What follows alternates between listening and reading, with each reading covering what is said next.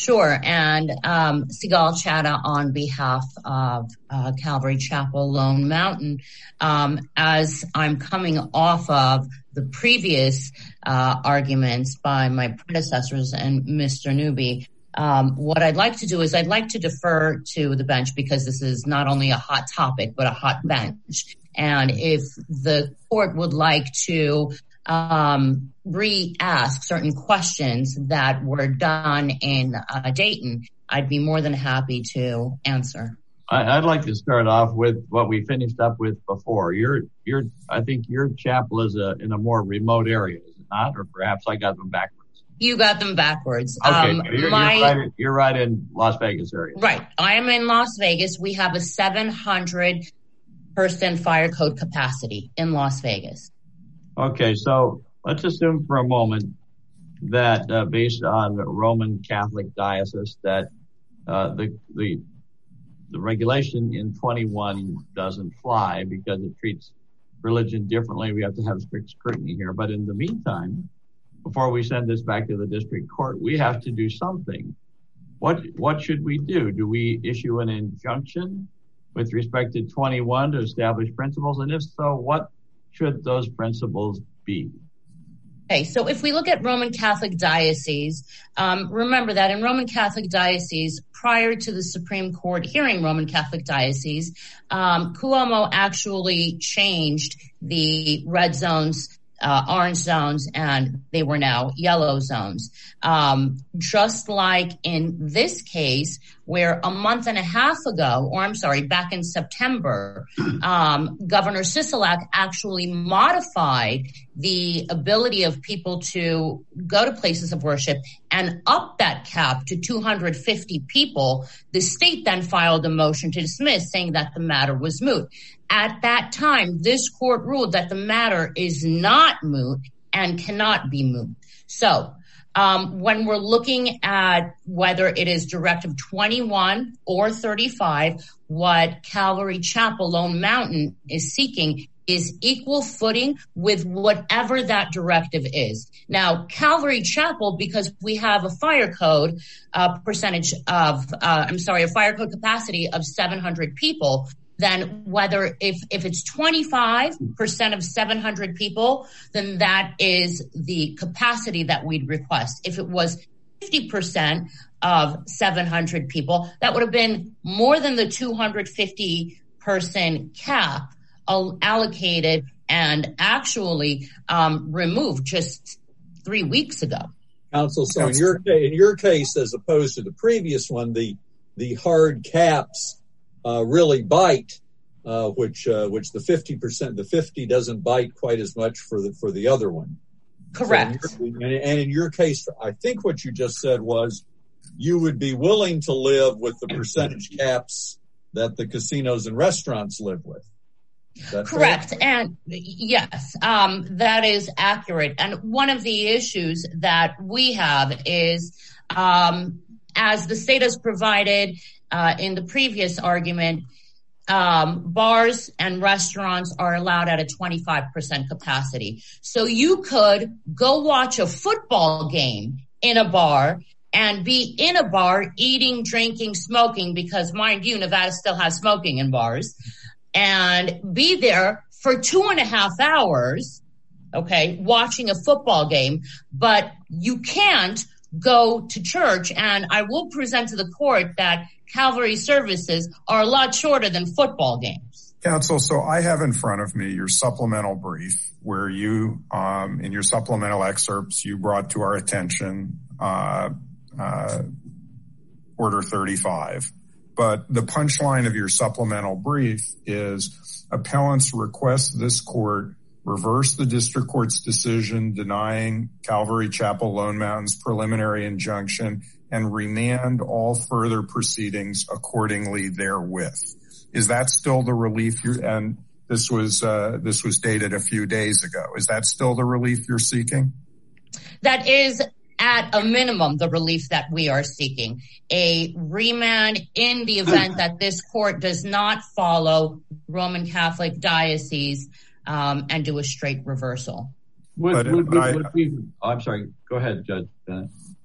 I was just going to say, but, uh, and I'm sure I heard you correctly, but in terms of uh, if there is going to be a remand, um, the interim relief that your client would be satisfied for with would be basically in Directive 35, removing the lesser of so that you could do 25%. Correct. That is correct. I think we've lost your connection. My connection? Oh, no, no, no, not yours, oh. Judge Bennett. Um, am I still here? Now you are. Now you're back. Go ahead. Do you have another question there? No. Okay. Does anyone else have any other questions? Well, let me ask you this.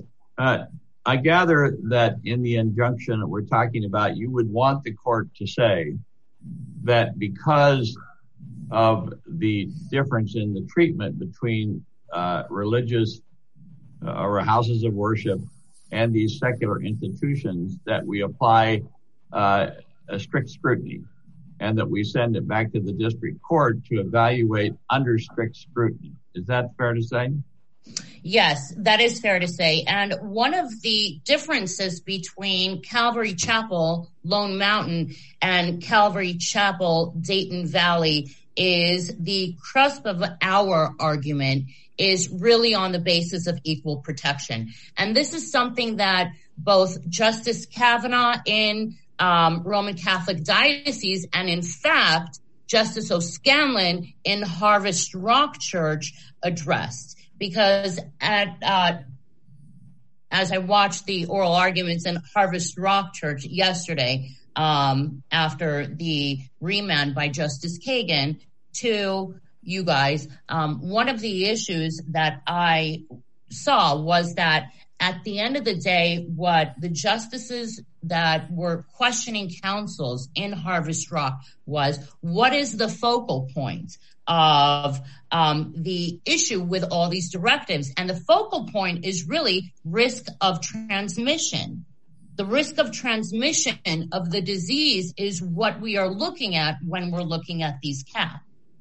And I think when we look at the risk of transmission, this is when we can get into these discussions um, with the district court if this matter is remanded to the district court. Because the risk of transmission is no less in a casino or like I said, in a bar watching a football game for two and a half hours. One of the one of the counsel, one of the other focal points that I took from the Supreme Court's decision is that uh, uh, judges, especially appellate judges, Uh, are not in uh, a good position to make scientific judgments that uh, affect the lives, health and safety of our citizens, especially in an environment where the data is changing every day.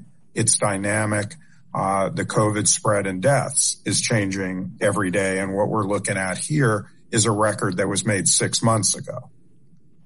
Correct. And um, to to address that, in fact, Justice Roberts in South Bay had made that distinction that because again, and South Bay was determined seven months ago, we are now 10 months in a pandemic where we, uh, Justice Roberts in stating that judges are not the proper um, arbiters to determine what these medical uh, medical requirements would be Um, because of the fact that risk of transmission, one of the things that Justice Roberts said was that risk of transmission is a lot lower in laundromats, supermarkets, so on and so forth in South Bay. Now, 10 months after the data is whether it's there or not there, when we look at South Bay and we look at um, Harvest Rock Church, one of the issues that we do have to address is the fact that 10 months into a pandemic, these are no longer emergency directives. These are now standards. And this is what Justice Gorsuch and Justice Kavanaugh um, both addressed in um, Roman Catholic Diocese. Well, if I could take you back to what it is that you want from this court right now, you said a remand but would we also do something that would give your uh, church relief right now and up to Christmas time? Or do you just want us to remand with uh, the general instructions favorable to you, but that would still uh, go back to the district court to craft an injunction? At this juncture, what we would like is a reversal Um, of Judge Boulware's order and allow for the um, equal footing, which would be under Directive 35, um, 25% of the church's capacity. Okay, so is that similar to what your colleague in the earlier case, when I pushed him, that seemed to be what he was willing to go with? I think he was, but I think um, he was using Directive 50. Um, I'm sorry, Directive 21, which was based on 50%. Now, um, I distinguish our position as we are willing to go with the 25% capacity that is present on bars. And you would like us to give an injunction to that effect right now, not just wait? Okay. That's let me ask you this, though. We have jurisdiction over this case. It is not moot because we're hearing about 21. Just like the Supreme Court in the Roman Catholic Diocese case was hearing argument about a, um, an ordinance, a regulation that had already been changed by the governor of New York. Are we in a position to opine about 35 because it's not really before us?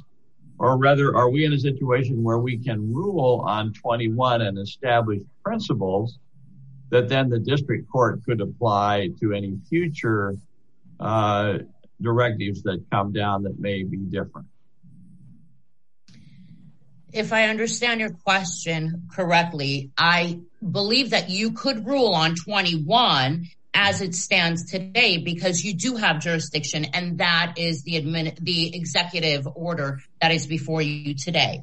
As to 35, I think that you can give an advisory opinion um, on the basis of the fact that our argument, remember Lone Mountain's argument to distinguish from Dayton Valley is an equal protection argument under the 14th Amendment.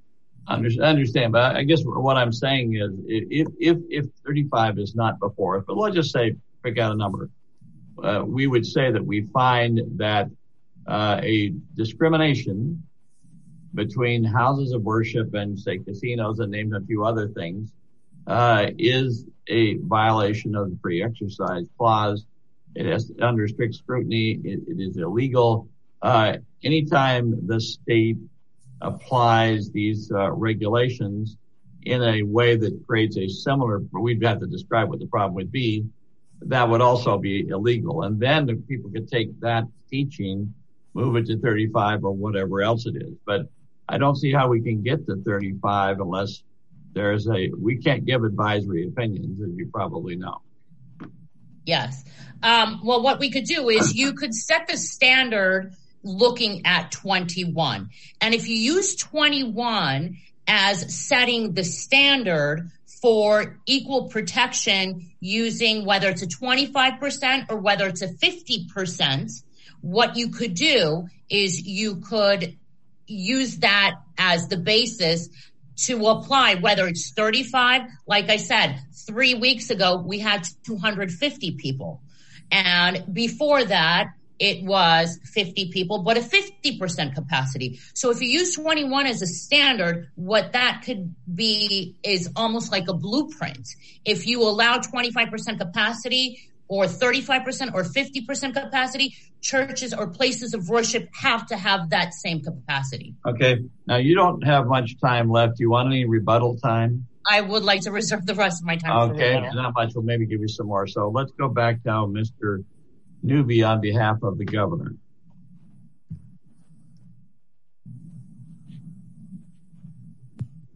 Uh, for the record, Craig Newby, Deputy Solicitor General for the state of Nevada, Uh, representing uh, representing appellees in this case. Uh, technical note, everyone's screen has been frozen on my view of the Zoom meeting, including the courtroom clock, which froze at about 240 something. Um, I could hear the court in its questioning of my esteemed colleague, but I couldn't, everyone is frozen, including myself on my screen. Okay, we'll ask, uh, maybe we'll have uh, my judicial assistant call uh, Kwame Copeland and see what he can do in the meantime, but go ahead. Okay, and thank you, your honor. As was noted at the conclusion of the last argument, this is going to be a continuation of the discussion of the governor's actions regarding emergency directives, and just so it's clear on this record, to the extent necessary, I'd note that the state has already addressed numerous questions in the related case of Calvary Chapel, Dayton Valley. Um, uh, with that, rather than me starting with a presentation as remarkably the same as what was offered before, I would ask if the court has any additional questions. Counsel, this is Judge Boggs, if you can't see me. Uh, if I can ask a doctrinal question, we've been uh, very specific here about the rules, but is it your position that all of these should simply, all of these restrictions should simply be subject to rational basis uh, review uh, across the board, or would you concede heightened review for anything? The decision about whether there is rational basis review is dependent on the conclusion as to whether these restrictions that pertain to religious services are generally neutral with regards to religion relative to secular activities. Uh, how can you say they are when they're named by name with different numbers? Uh, in other words, your underlying idea that religious services can spread the virus and so forth uh, has a great deal of merit to it, which would justify having some kind of overarching uh, category. But when you begin with a regulation that names houses of worship as a particular category and comes up with different numbers rather than saying houses of worship are like something else, how can you say it's neutral or generally applicable? Uh, Judge, I think we've just lost Mr. Newby. Oh, I, we better, we'll hold to getting back, okay? Sounds good. I'll call him. Okay. So we'll stand by. All right. Maybe the Lord has spoken. Judge Smith, this is Bonnie. Do you want me to announce a quick recess? We can do that. Uh, what do you need, five minutes? Uh, mm. Calling now. Uh, five minutes would probably work.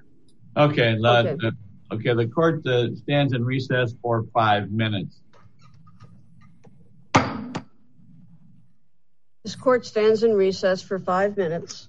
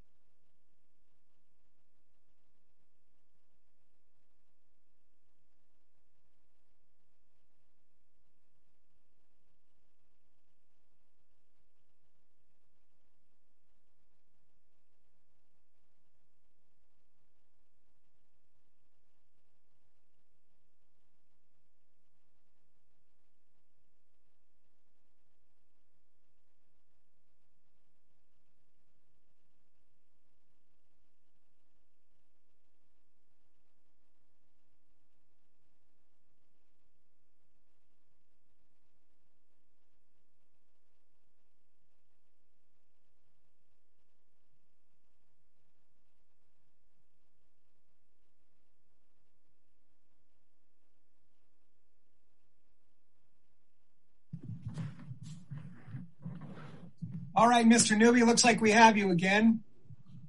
Looks like you have me. I can see uh, Judge Smith on my screen. People are returning. All right. Uh, uh, did you lose me before I began my discursive question or in the middle of it?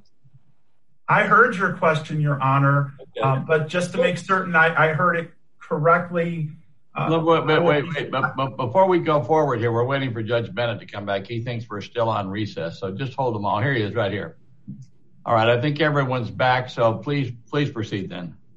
I will certainly attempt to proceed now. Uh, if I recall what the correction was before engaging in technical issues, it was in terms of uh, the per person cap and whether this is what would makes this subject to rational basis review. Well, and counsel, not just the number, but that when you call when you have a category that calls out houses of worship by name and then has different rules, how can you say that it's neutral and generally applicable? Uh, if you if you said houses of worship are part of the same category as bars, restaurants, museums, or something, you'd have an argument. But when you call a you know Smith and and any of those cases were at least facially treated everyone the same, uh, how how can you say that it's neutral and generally applicable? Your Honor, first, simply naming religious services does not in and of itself make the provision not generally applicable. Uh, these directives are intended to be guidance to the general public so they understand what they can and can't do during this um, pandemic, so their attempt to be uh, prescriptive to them. Two, uh, the district court, as found with Directive 21, which is the challenge directive here, numerous other provisions had the same lesser of 50% or 50% occupancy, uh, such as movie movie theaters, such as museums, art galleries, trade schools, and technical schools. Uh, the activity most comparable, arguably, to religious services, live entertainment, uh, under Directive 21 were prohibited in its entirety. No audiences, no participation whatsoever. Uh, and so that is part of what, uh, in terms of considering the totality of the regulations, uh, the district court determined that there were these things were neutral. Um, I do understand this court's skepticism on that, having been through the original oral argument as well. Well, counsel, it's, I think it's really more than skepticism. I think the Supreme Court has made it very clear in the the diocese case that when you treat entities like bike repair shops and liquor stores and the like far more favorably than houses of worship, that uh, you're not meeting the applicable First Amendment tests. And whether we're looking at 21 or 35, uh, I mean, you are treating all retail far more favorably than houses of worship. And under 35, it's all non-retail and um, outdoor venues as well. And I just don't see that with the guidance we've gotten from the directive we've gotten from the Supreme Court, that uh, that can possibly be justified.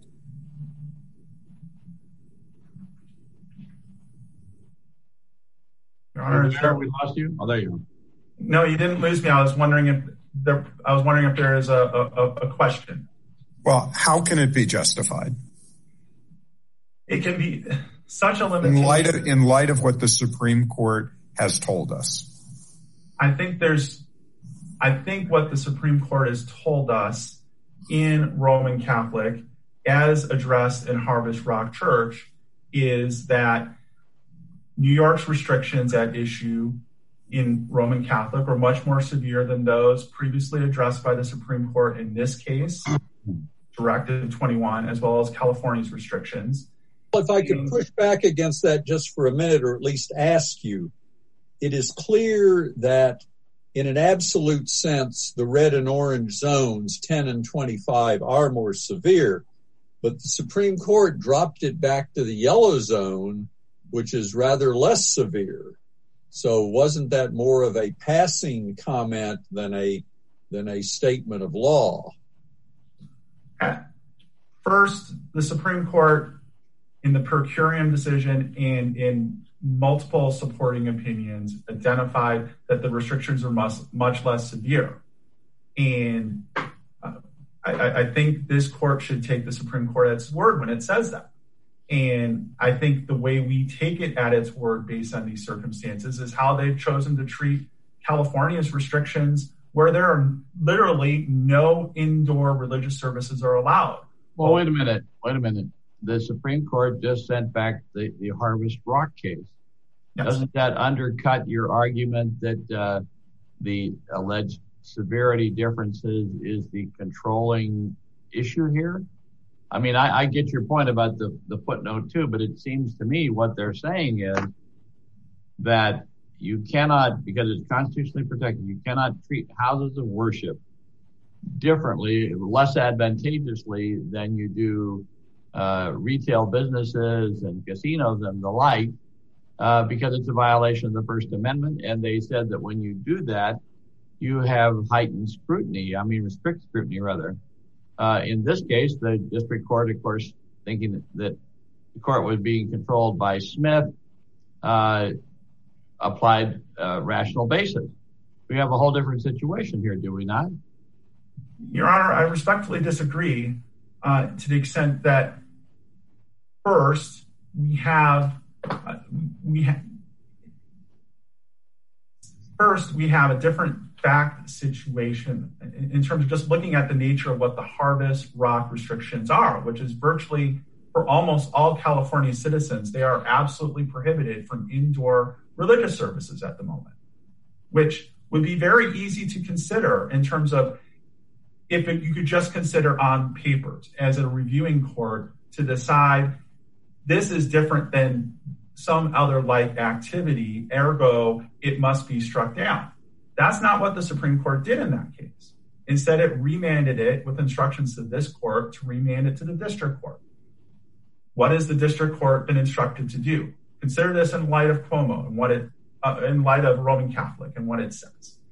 And in the context of considering what it says, it would be to both do this like versus like comparison and to see whether under the standard articulated in Roman Catholic in terms of strict scrutiny, whether the state can articulate uh, uh, how this is narrowly tailored to address the obviously compelling interests of addressing COVID-19.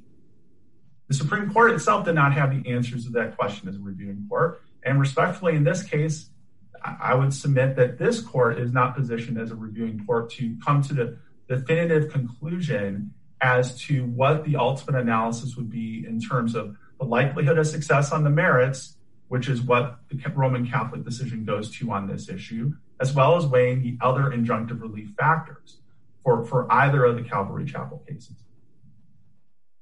Well, I think uh, as I look at the uh, per curiam opinion uh, at the bottom of page two, the court refers to the fact that the factories and schools have contributed to the um, COVID-19, but they're treated less harshly than the diocese churches and the synagogue. And then he says, because the challenge regulations are not neutral and of general applicability, they must satisfy strict scrutiny. And this means that they must be narrowly tailored to serve a compelling state interest. So I guess my question to you is, are we not in that situation here where the uh, casinos, for example, are being treated differently, more advantageously than the houses of worship?